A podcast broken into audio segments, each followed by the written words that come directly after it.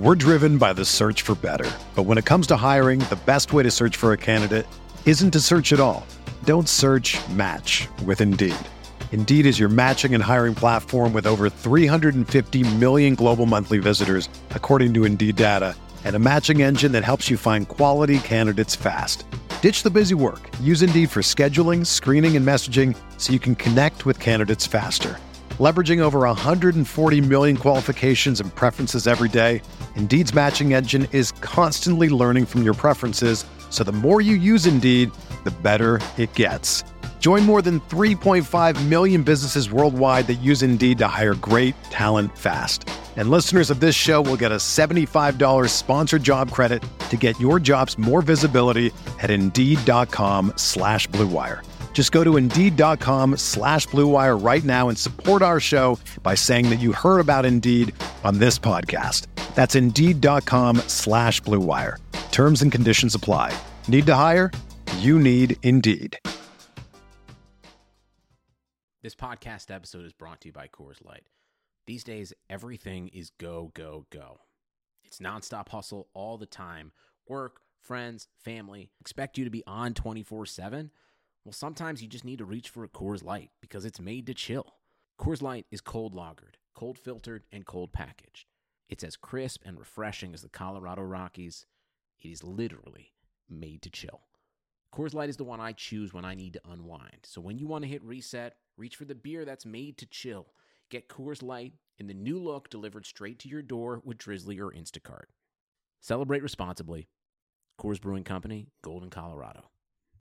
Welcome back to Veterans Minimum. Uh, today it is me, uh, Tim, and Nick. Yay, yay. Yo. Got, got some football for you guys. Uh, yo, by the way, real quick before we start, I don't was gonna cut you off too, but go ahead. What, what were you gonna say? The the the weather this week has been Dude, ridiculous. last night, that was literally what I was going to say. Last night was the craziest weather I've ever seen in my life. At, besides in Toronto.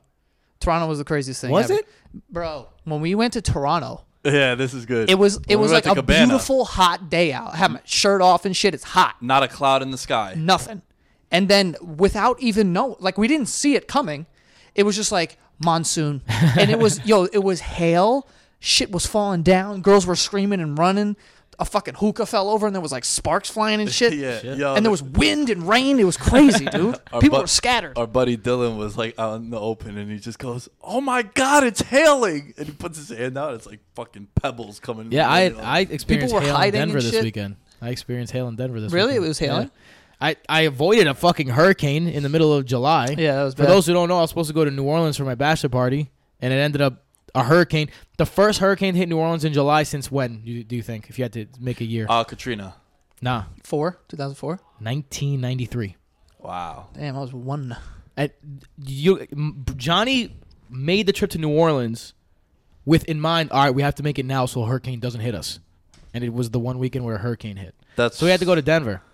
That was cool though. Fuck, I, I love Denver. Shout Love out to Denver. all you Denverians or whatever you're called. um, yo, I'm I'm all about Denver. Yeah, I love it there. I'm all about it. Like it's got everything a man needs. it's really nice. It really does. Did you see any moose? Um, not no, I did not. I did not see any moose. It's like, what is your ba- not real ones? yeah, So not I'm real like- ones. I saw Not- a lot of moose sculptures around there. Nah, but They're they- all about their moose. Yeah, the humidity this week has been rough, man. that too. Yo, the See, I was in been- Denver, not even experienced no Yo, humidity at Saturday is all. supposed to be like hundred, but it's gonna feel about one fifteen with the humidity. oh, Yo, who's trying to who's trying to host your boy? Because I don't have an AC in my house. yeah. Who's trying to host me, man? That's a terrible. You gotta listen. You made your bed. You better fucking Yeah, sweat. of all, All right. of all your takes, of all your takes, That's that the is- worst one. That is easily Zion you made Williamson. your bed, you gotta sweat in it. That's good. Yeah, man. You gotta now. Is you gotta Yeah, close the that's- windows. You can't Yeah. open the windows. No breezes for you. Now, windows all open, fans bumping.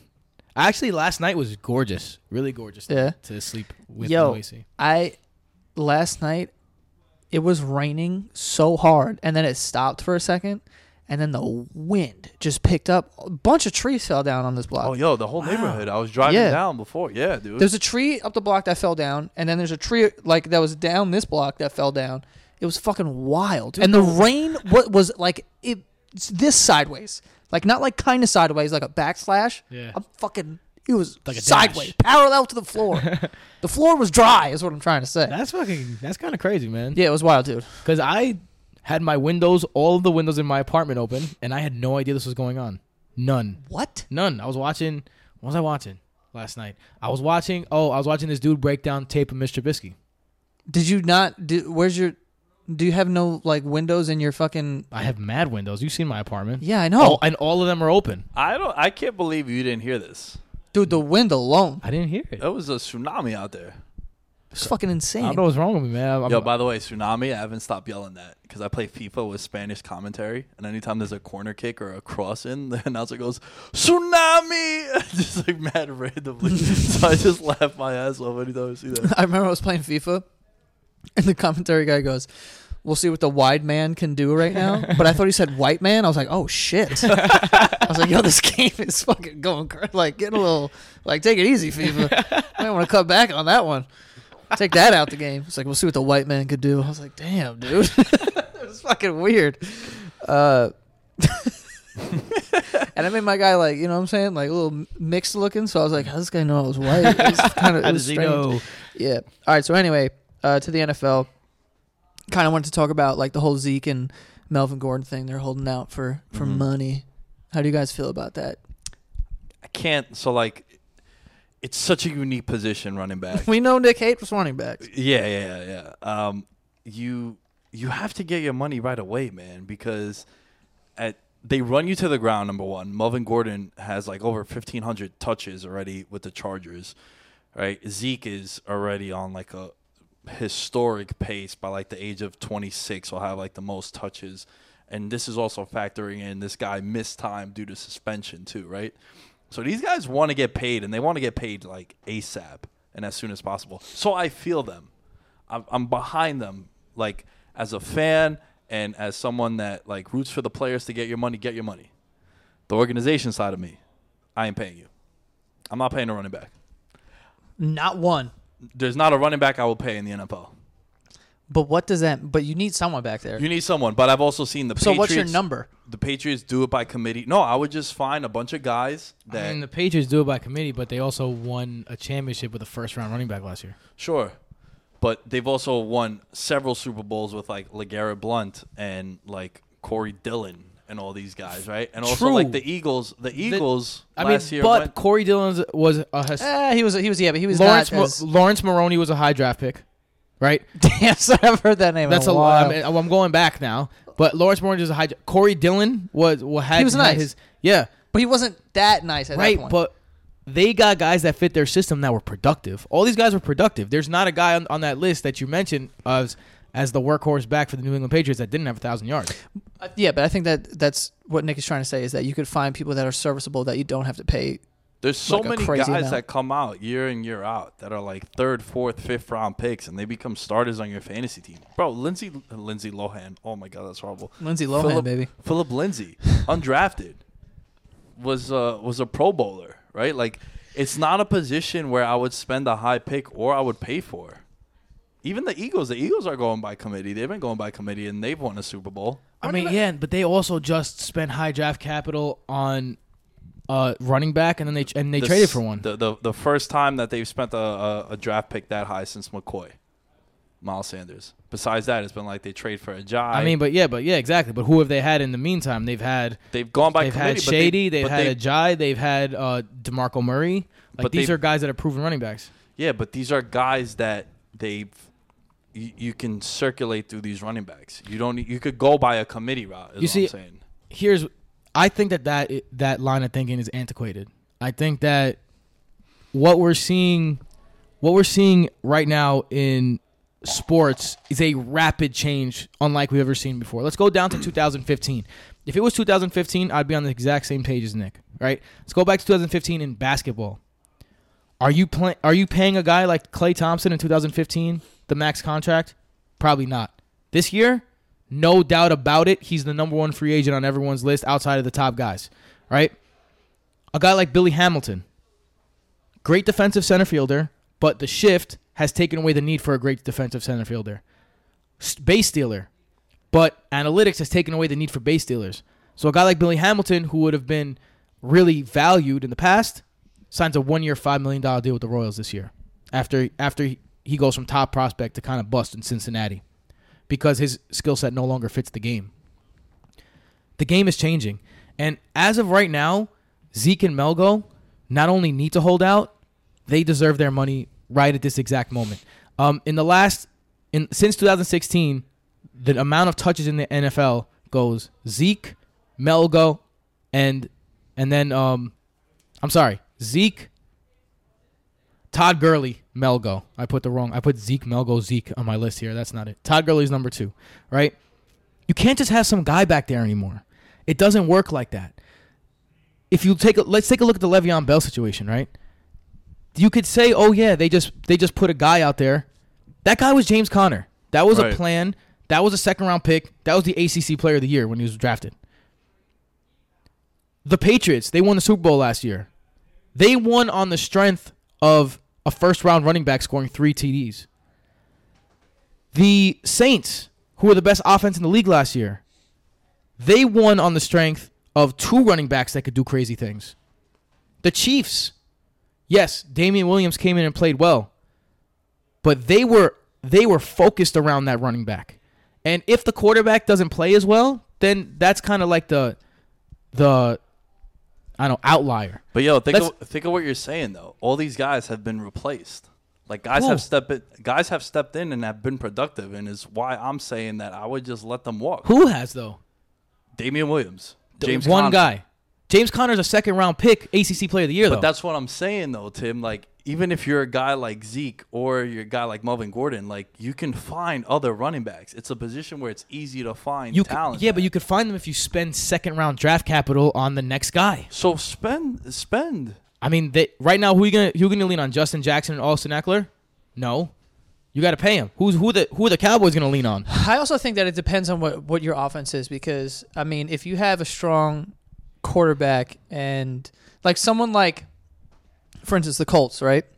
There's not a, a like a, a need to go after like Le'Veon Bell. Like I remember we talked about it a little bit. Like, yo, if he went to the Colts, like that'd be crazy. But there's not really a need there because they have serviceable wide receivers Sorry. and they have uh, a great quarterback. I think the Colts were foolish in free agency this year. I think they should have spent more than they did.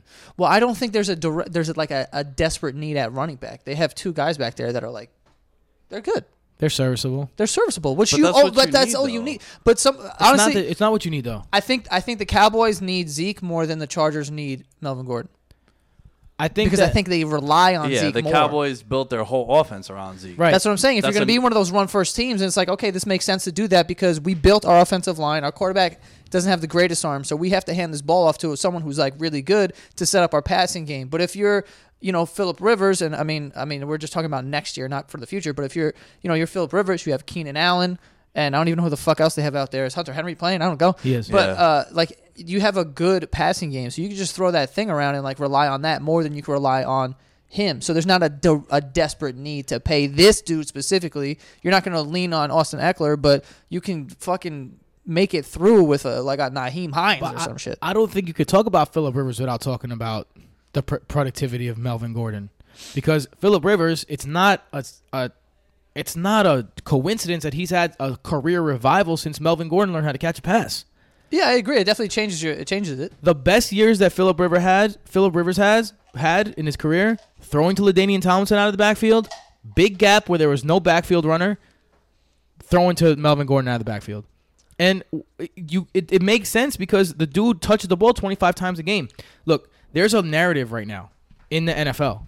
And it's a simple narrative and it works because people think it's the tr- the truth and it's that the NFL is working towards more pa- pass centered offenses. That could not be more far from the truth. The NFL is more run centric than ever. All of these good offense that have passes build off the run.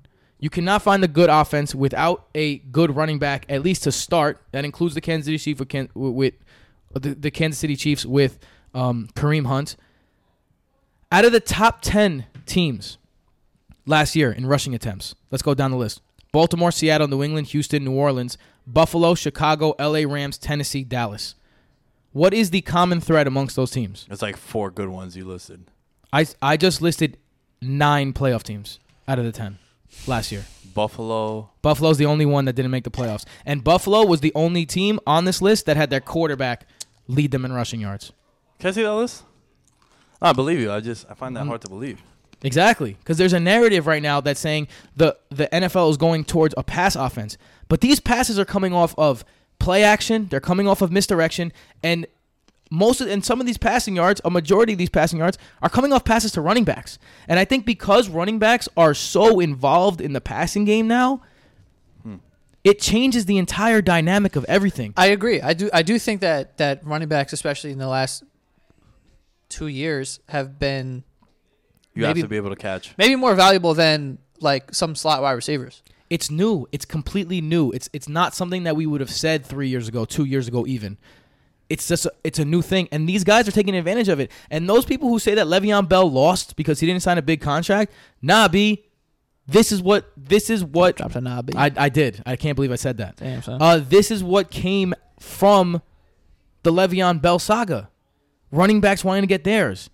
Todd Gurley got his. Le'Veon got his, even though he didn't. It's not as much as he wanted. Now Melgo wants his, and Zeke wants his, and now Zeke has a chance to set the market in a whole different new way. You don't think the Rams are regretting that contract to Gurley though? I think that I think that the Rams know how important a running back is in their offense, and that's why because Todd Gurley, it, they have how much money invested in Todd Gurley? Sixty million, Yeah, I think so. Uh, It's like 45 million guaranteed. forty-five guaranteed. That's what the number forty-five was sticking out my head to. Forty-five guaranteed, sixty million overall. They ha- they got in Gurley. They still used a third-round pick on a running back. They still re-signed Malcolm Brown and and and got his uh and and uh, matched his offer sheet from the Lions, and they they still have Joe Kelly.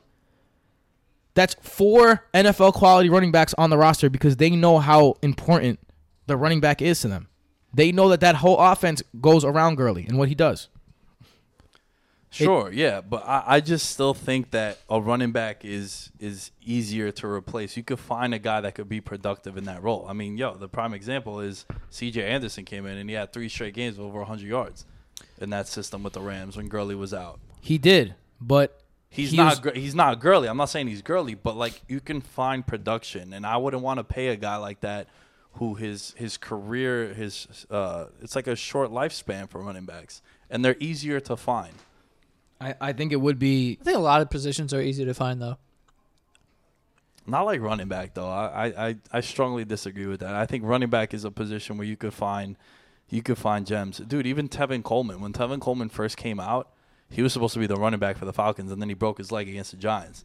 Like that was a late round pick too. You know, like Yeah, I think that now like the new running back is going to be, um, you know, they're going to have to be a dual threat. Like they're going to have to catch the ball. I also think the days of, of 30 carry running backs is out the window. yeah, too. no, that's that's long I, gone. I think you're going to see more and more of by committee.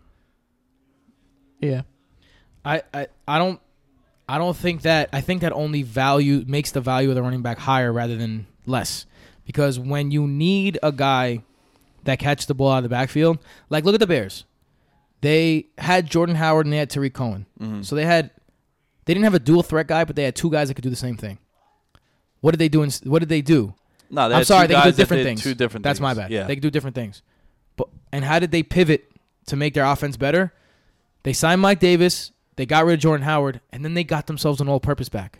Mm-hmm. Because when you have an all-purpose back, where one of the things that made the Saints so dangerous, and I'm not on the same hot take as you, where you don't think the Saints are going to make the playoffs, right. but I'm on the boat of the Saints taking a little step back in the offense this year Right. because I think one of the things that gave them a, a whole lot of um, uh, uniqueness is that you got Alvin Kamara, who has the ability to run and catch, and then his backup is Mark Ingram, who has the ability to run and catch. Mark Ingram is the 13th highest paid running back in the league right now. Like he's an NFL star quality running back. And he was the backup and he did both of those things and it made it impossible to tell what was going on. When the Bears put Tarik Cohen in the ba- in the backfield, You knew it was a pass. you knew it was a bat pass, Yeah, and a lot of people were bracketing Tarik Cohen. Like, like I, I was watching tape on Mr. Trubisky yesterday, like I was saying, and and a lot of that tape, you could see a lot of when Tarik Cohen's in the game, a lot of double teams, a lot of spies on him, a lot of a lot of things to make sure that the running back doesn't. Now David Montgomery's in the game. Do you get that nickel in and double team him out of the passing lane? Do you get instead a linebacker in there and and stop the run? it opens up a whole new dim- dimension, and it really makes a difference for offenses. I think the running back is is one of those positions that was super overrated for a long time. Because when I was in middle school and, and high school, I would have these arguments with my friend Ronald that running backs didn't matter, and he would call me crazy. Oh, back then, yeah, that was a rough take to have. Like the Shaun Alexander's and Clinton Portis days where like guys were getting 25, 30 touches. Like, Sure, but I was also a Jets fan and I watched Thomas Jones rush for fourteen hundred yards. Like it, it was it was more it was more of who could last back then. Then there was a lull, and now running backs are back. I mean, uh, it we'll see. I mean, like I, like I said, like just from especially last year, I think that you know offenses offenses are going to take the approach of like, all right, our quarterback, our running backs need to be dual threat, and that's not just having like I think it'll it'll be like I do think there'll be a committee thing too, like kind of what the mm-hmm. Patriots are doing, but I don't think it'll be this guy is a bruiser, this guy can catch the ball. I think they want people who can do both. And you don't even necessarily need to be a bruiser because I mean, there's people like Alvin Kamara that are serviceable, and he's like not a fucking run you over type of guy, but he can fucking bounce around like a scat back who could also catch Right. the ball. You know, I think that's the kind of running back. Him, it just so happens that him and Mark Ingram both fit perfectly that mold. So you know, to have them both out there doing the same thing and being a dual threat at all times is just like. And then your quarterback is Drew Brees, and you have Mike Thomas. It's like I don't know where to look right now. what's my primary guy to stop? Exactly. So I think that's kind of what, in my opinion, what I think they're going to be doing. and I, it's it's facts. And I look, I think we're also looking at this as like a, as like a regular season type thing. The value of the running back really comes when you need something to separate you from the big boys. Like C.J. Anderson was a great serviceable backup for a great team with a great offense and a great defense with the Rams last year, but then they lost thirteen to three to the Patriots, and the question begs itself: if Todd Gurley was bringing his unique skill set and his disruptability to the game, would that game have played out different? And I think it's 100% yes. That there's mm-hmm. there's because there's no way there's no way you hold the Rams to three points with Todd Gurley playing, no matter how good you are, because he brings too many things. No matter what you plan for him, he could you can't stop him if he's healthy. Yeah. His backup, on the other hand, and that's and that's another thing. You got to invest in a backup. I think that's a that's the the lesson that a lot of people will learn from the Rams last year was they weren't prepared for a Todd Gurley injury. They had to go out in the street and get someone who was fat. Well, that's the thing though. But they, they got they went and they got big boy C.J. Anderson, and they were still productive on the ground, which goes back to what we were originally arguing about, like paying the running back the money that they're asking for. I don't know if I would when I can go and find guys off the street to do your job. That's a band aid though. Like if you if that's C.J. Anderson was a band aid. He he had three good games at the end of the regular season, but he struggled in the playoffs. And Uh, he, he, he ran crazy against the Cowboys. He had, he had less than four yards of carry in the playoffs. And when and yeah, like when you're playing the Cowboys, no no offense to the Cowboys, but when you're playing the Cowboys, you can run a different offense and now all of a sudden put the put the onus on Goff and the receivers because you have that talent around. If you're Kansas City, you can replace Kareem Hunt with with Damien Williams and he could be effective because you have that talent around him. I don't I don't know if that's the case otherwise. Does the look at look at what Christian McCaffrey has done for the Carolina offense. Look at what Saquon Barkley has done for the Giants offense. What offense? Saquon Barkley. That's what offense. so like it I think that in the past that's a take that I would agree with. Don't pay the running back, but I think as the game has evolved, especially in the next two two years, I think that not only should you pay the running back, I think you should pay both Ezekiel Elliott and and Melgo right now because their market's only going up. Mm. You're gonna get them at the premium right now. Well, that's another thing I kind of, you know, we wanted to talk about is like, you know, how do you feel about, you know, players trying to get out of their contracts earlier, trying to get new ones when they still have like three years left on a Yeah, contract? like, like Zeke is still under contract for two more years. I don't see. I don't get that. Like, I feel like if you're, if you sign a contract, you got what you want, essentially, right? You're agreeing to this. You could hold out and not whatever, but you agreed to this, and and we came to an agreement, right? And maybe we'll give you more years because we know, you know, up front it's going to cost us more money, but we know by the time it it gets near the end of your contract, we'll be the ones getting the discount essentially because Right. money always goes up, whatever. So for you to like get your money and then in three years be like, I want more money now, I don't know how I feel about that. You want to go first because I got a strong take about this. No, good. There's a very simple solution to this. And you said we're negotiating, right? Yeah. So you're coming at it from a player and an owner angle. Let's say I'm the owner and you're the player. okay, Okay, sign Uh, on this- governor, excuse me. yeah, you're the right, governor. right, governor. They changed that. Which no, no, not in the NFL. They only changed it in the NBA Oh, okay. because Adam Silver's a woke. You know what I'm saying? So I want you to agree to play for me for four years. Okay, All right, we have an agreement. Does that agreement now switch? Am I the team because you signed this four-year deal? Am I contractually obligated to pay you for four years? oh, like you gotta, you don't, you could cut me. There's a simple way to stop holdouts. Guarantee contracts. Yeah, There's no holdout. Oh, in yeah, baseball. that's that. I completely a- agree with you. I mean, yeah. They, I mean, and until contracts are guaranteed, hold out, young blood, because that's the only way you're gonna get paid. And I don't have a problem with it because it's not a fair system. And when you're when you're not in a fair system, when you are the little guy, you need to protest to get your rights. you know what? That makes a lot of sense what you said because if I'm gonna agree to this and be like, "Yo, I'm not gonna go anywhere," and I have to play my four years, then I should have some job security and that I could stay here for four years and get paid this. Contract. And I'm sure that if they did, they wouldn't hold out. But I also think what happens is when, you know, uh, Sammy Watkins gets sixteen million dollars per year, two years after Julio just signed, and now Julio's making thirteen. It's like, yo, dog, come on. Yeah, but yo, at the end of the day, that's just like the way the world works. Like everyone Yeah, is making more money up. every single year. So it's just like, yo, like this is this is what the market is. But but Julio Jones in the back of his mind knows that like, yo, at the end of my contract, in a world where let's just say it was all guaranteed, that would still happen though. Right. In a world where it was all guaranteed, it was like, yo, uh, the best player in the league is not always going to make the most money. Their first year they will, but the next year, someone who's maybe the fifth best will get paid more than that. And you're like, yo, this is kind of, and then some fucking random person is to get paid more than that. And he's to be like, yo, but he knows when my contract is up, I'm about to get paid. You know what I mean? But I think that's how it should be. Like, I don't think the the the idea of me signing my contract and then someone getting a better one and being like, oh, yo, no, now I want a better one. It's like, yo, you already signed your contract if it was all guaranteed. That's fair. You know what I'm saying? Like, Yeah. I don't think that's like fair.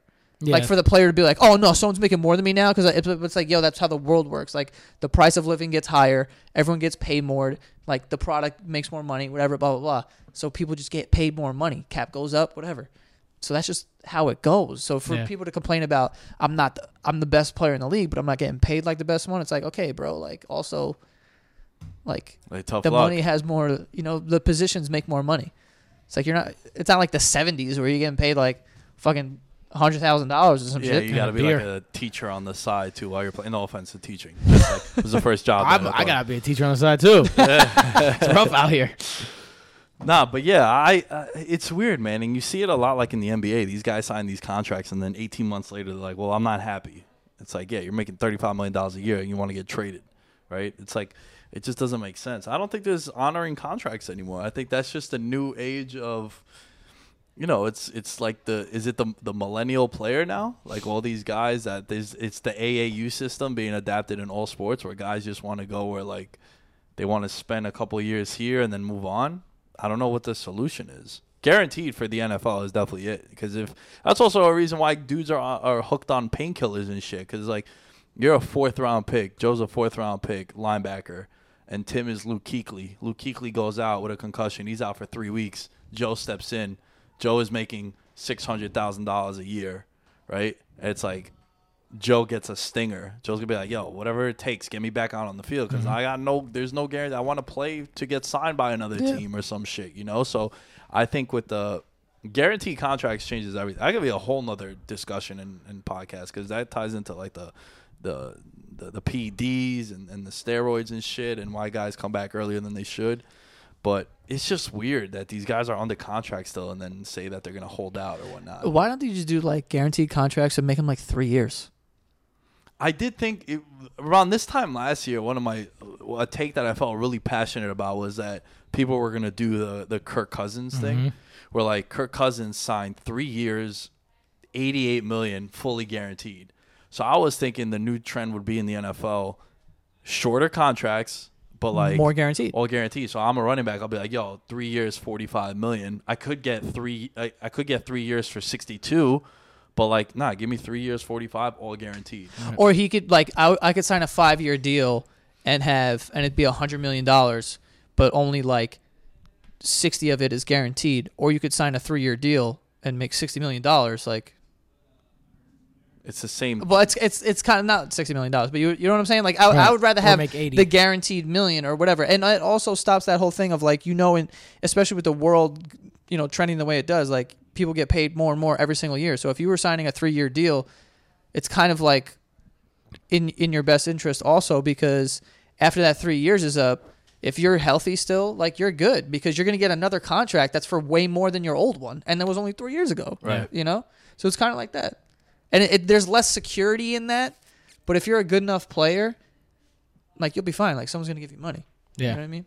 Like you don't have to worry about oh I'm gonna get hurt and then no one's gonna pay me and like whatever. But everything's guaranteed, so you just have to not get hurt The on that third year basically. Right. The crazy thing is like owners and players have the same argument, and bo- the same exact statement works for both of their favors in, in arguing against each other, in the sense of like they say, you should get players go you should guarantee contracts because the risk of injury is so high, and the owners are like, we shouldn't guarantee contracts because the risk of injury is so high. Yeah. So it's like it's there's like this stalemate going on between them, and look, it's gonna continue to there's gonna continue to be holdouts, and when you have earned your status as Melvin Gordon, who has the third most touches in the league since 2016, if you have earned your status as Ezekiel Elliott, two both of them first round picks, high draft capital, been productive while they were in the league. If you earn Todd Gurley again, high draft pick, whenever Saquon's gonna have to come up to get paid the you earn that shit. You earn your money. And if the person you're signing the contract can't give you like a guarantee that you're going to still be on the roster no matter what, then why should you give that same guarantee to the person that you're signing the paper with? You know, it'd be cool, and this would never happen. But uh, you know, it'd be funny if like you can have a, if it was like your contract, whatever you signed for, after that contract is up, you can't stay with that team. Hmm. Wouldn't that be nuts? The NBA might start doing shit like the, that. the NBA's been doing that right now. Yeah. just Yeah. like unintentionally. Now, Wouldn't they're that be trying to, they insane, though? tried Like- with the Supermax. They tried. You They can't failed. you can't re-sign people. It'd be like, yo, we're gonna give you six years, but after that, like you're done. Like so, even if you're super nice, it's like Yeah. that would never happen. But I'm just saying that'd be cool because then you like Would you want to be a lifer if you were a pro athlete? Would you want to play like, Mm. Yeah, I'm with the Celtics for 16 years? ideally, I think you would because just f- because of your life outside of basketball, you could kind of like Actually, Build a life. settle down and yeah, like, I think the constant like traveling, picking up, and moving to another house is like trash, especially if you have children or whatnot. So ideally, I think that's like, yeah, because you got to think that if you are a lifer at a team and you're you've been there your whole career, then you know you have to be fucking good, and you have to like you know you're happy in your You'll- situation. y- y- It's like a legacy thing too. Like you'll That be too. remembered by that fan base as opposed yeah, to like, and you're a legend, and your number will be retired, and like Yeah. all that. So I mean, that would be cool. But then again, you could be Kawhi, Right. Where, where you just dip out and go to one, one city for one year, and As a kid, I would have said yeah. Like if I was drafted as a, as a 20 year old kid, I would have been like, yeah, I would love to spend all my years with whatever team drafts me. As I get older, I start to realize how much owners play a role in sports and how like I'm a Met fan through and through, but if I hate Jeff Wilpon, then why would I support his business? Yeah, I mean Things like that. Yeah, but that So- but uh, but then you wouldn't be a lifer. Like if you were upset. But like, I'm not so what I'm asking you to stay in. Like, I would be thing. I would be a lifer if I had an owner that was aligned in my values. yeah, yeah, yeah. And That's what I'm saying. That's the only way I would be like the neighborhood, the, the fans and shit. As I mean, this might sound cold, but that wouldn't really make a difference to me because I feel like if No, and if it- I'm an all star or whatever, the fans are gonna love me wherever I'm at. yeah, Yeah. but I'm saying like if I had to pick between staying in one spot or being able to move around, I think it's just like a best case scenario for both those situations. Facts. I'd rather stay in one area. You know. Got to do it for the babies, just the poor little babies. Yeah, we we kind of touched on like you know we mentioned some wide receivers and whatnot, and can can I tell you guys this uh, thing that's been going on with me th- with like wide receivers and Julian? I call it the Julian Edelman theory, like my Julian Edelman theory. So I, I'm working on like uh, my top ten wide receivers in the league, right? And I'm not gonna list them, but basically, I didn't include Julian Edelman in this. Now, I opened the I opened the calls to you two, gentlemen. Is Julian Edelman a top ten wide receiver in your mind? Just like as you're just thinking about the name, and I, I'm basing it on like purely talent and production.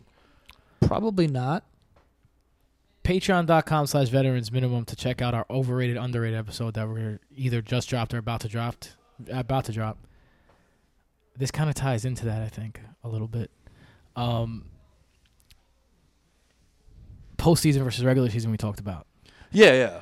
And Well, don't give away my theory before I get to it. Mm. oh, Piece what's of the trash? Oh, I didn't know what the theory is. Well, I'm, I'm just I, I presented that question of Okay, he a you, top you go wide receiver? ahead. I, I'll say no. I'll just say no, to keep it simple. Well, He yeah, isn't. I didn't I didn't put him in my top ten either, and I wouldn't be comfortable if Julian Edelman was my number one wide receiver in fantasy, Right. right? And even so, with the Patriots, all these years, Gronk was really their number one receiver for the most part. But it's just so weird to me that when I was thinking about the regular season and I didn't have Edelman in there, dog, there's no wide receiver in the league I would want over Edelman in the playoffs or in big games. Because that guy is just a baller. Week in, week out in the postseason. Like, yo, I remember watching that Chiefs game and it was back to back third and tens. And I'm like, yo, Edelman. Edelman. Like, and it went to Just- Edelman. just- just guard like, him. Bro, I've been watching this shit for a decade now. Like, the ball's going to go to Julian Edelman. Like, can we get, like, how did the professional teams that get paid millions of dollars not, like, I'm sure the game plan for that, but, like, how do you let him get open in that situation where he's literally their go to guy? One Super Bowl MVP also. Was literally the only entertaining thing that happened in that Super Bowl was Edelman just like absolutely no matter who was it Marcus Peters, uh, uh Nickell Robey Cole, uh, Coleman, no matter who it was, he was just undressing them out the slot. So how do you guys feel about that? Is it number one? Is it possible to not be a top ten player at your position, but then come like postseason time, there's not a guy that you would want over them? There's a few guys I could think about off the, just off the top of my head across sports that are kind of like that. And I think one of the most underrated things that a, a championship needs is a guy like that who's not top 10 but really Showing steps up. up. in the postseason. Some of the guys I could think of right off the bat. The Lakers wouldn't have won as many championships as they did unless Derek Fisher was their point guard. Mm-hmm. The Houston Rockets and the Lakers wouldn't have won championships when they did if Robert Horry didn't sink some clutch threes. Right. Um, what about David Freese? Not not a guy who's one of the best players ever, but in the postseason with the Angels, he won. Uh he won them a championship basically. I mean, with I'm sorry with the uh with the the the Cardinals. Sure, me. but but like I'm I'm also saying like if if if you were to take the 04 Lakers and and throw them into this year, right? This pool, like you'd want Kyrie Irving over Derek Fisher, right? I don't know. I don't. I, I I think team building is something that is uh not as not as valued as it once was, and I think Derek Fisher was the perfect guy to be on a team with Kobe, who w- shot the ball every every minute, and Shaq, who also demanded the ball. I don't know if Kyrie works as well as Derek Fisher did. I remember. Do you know what really put this in my mind? I used to play 2K, and I used to draft, and I used to know this the trick. Like I drafted so much in the franchise modes that I figured out who was going to be good based on what their like their ratings looked like. So I would draft these players, and they would get better and better and better, and they would become like, and I would have a team full of 90s, and I would finish under 500 because I'd sim through games. I'd be like, what? And then I replaced my power forward with a 74 overall, and I had the best record in the NBA three years in a row. Hmm. And I and I and I think it's like, that, you know, when I'm a kid, I'm I'm analyzing that in my head, and I realize how similar that is to real life, and how like there needs to be roles defined for everyone. And sometimes the best players all put together doesn't doesn't turn out the way it should.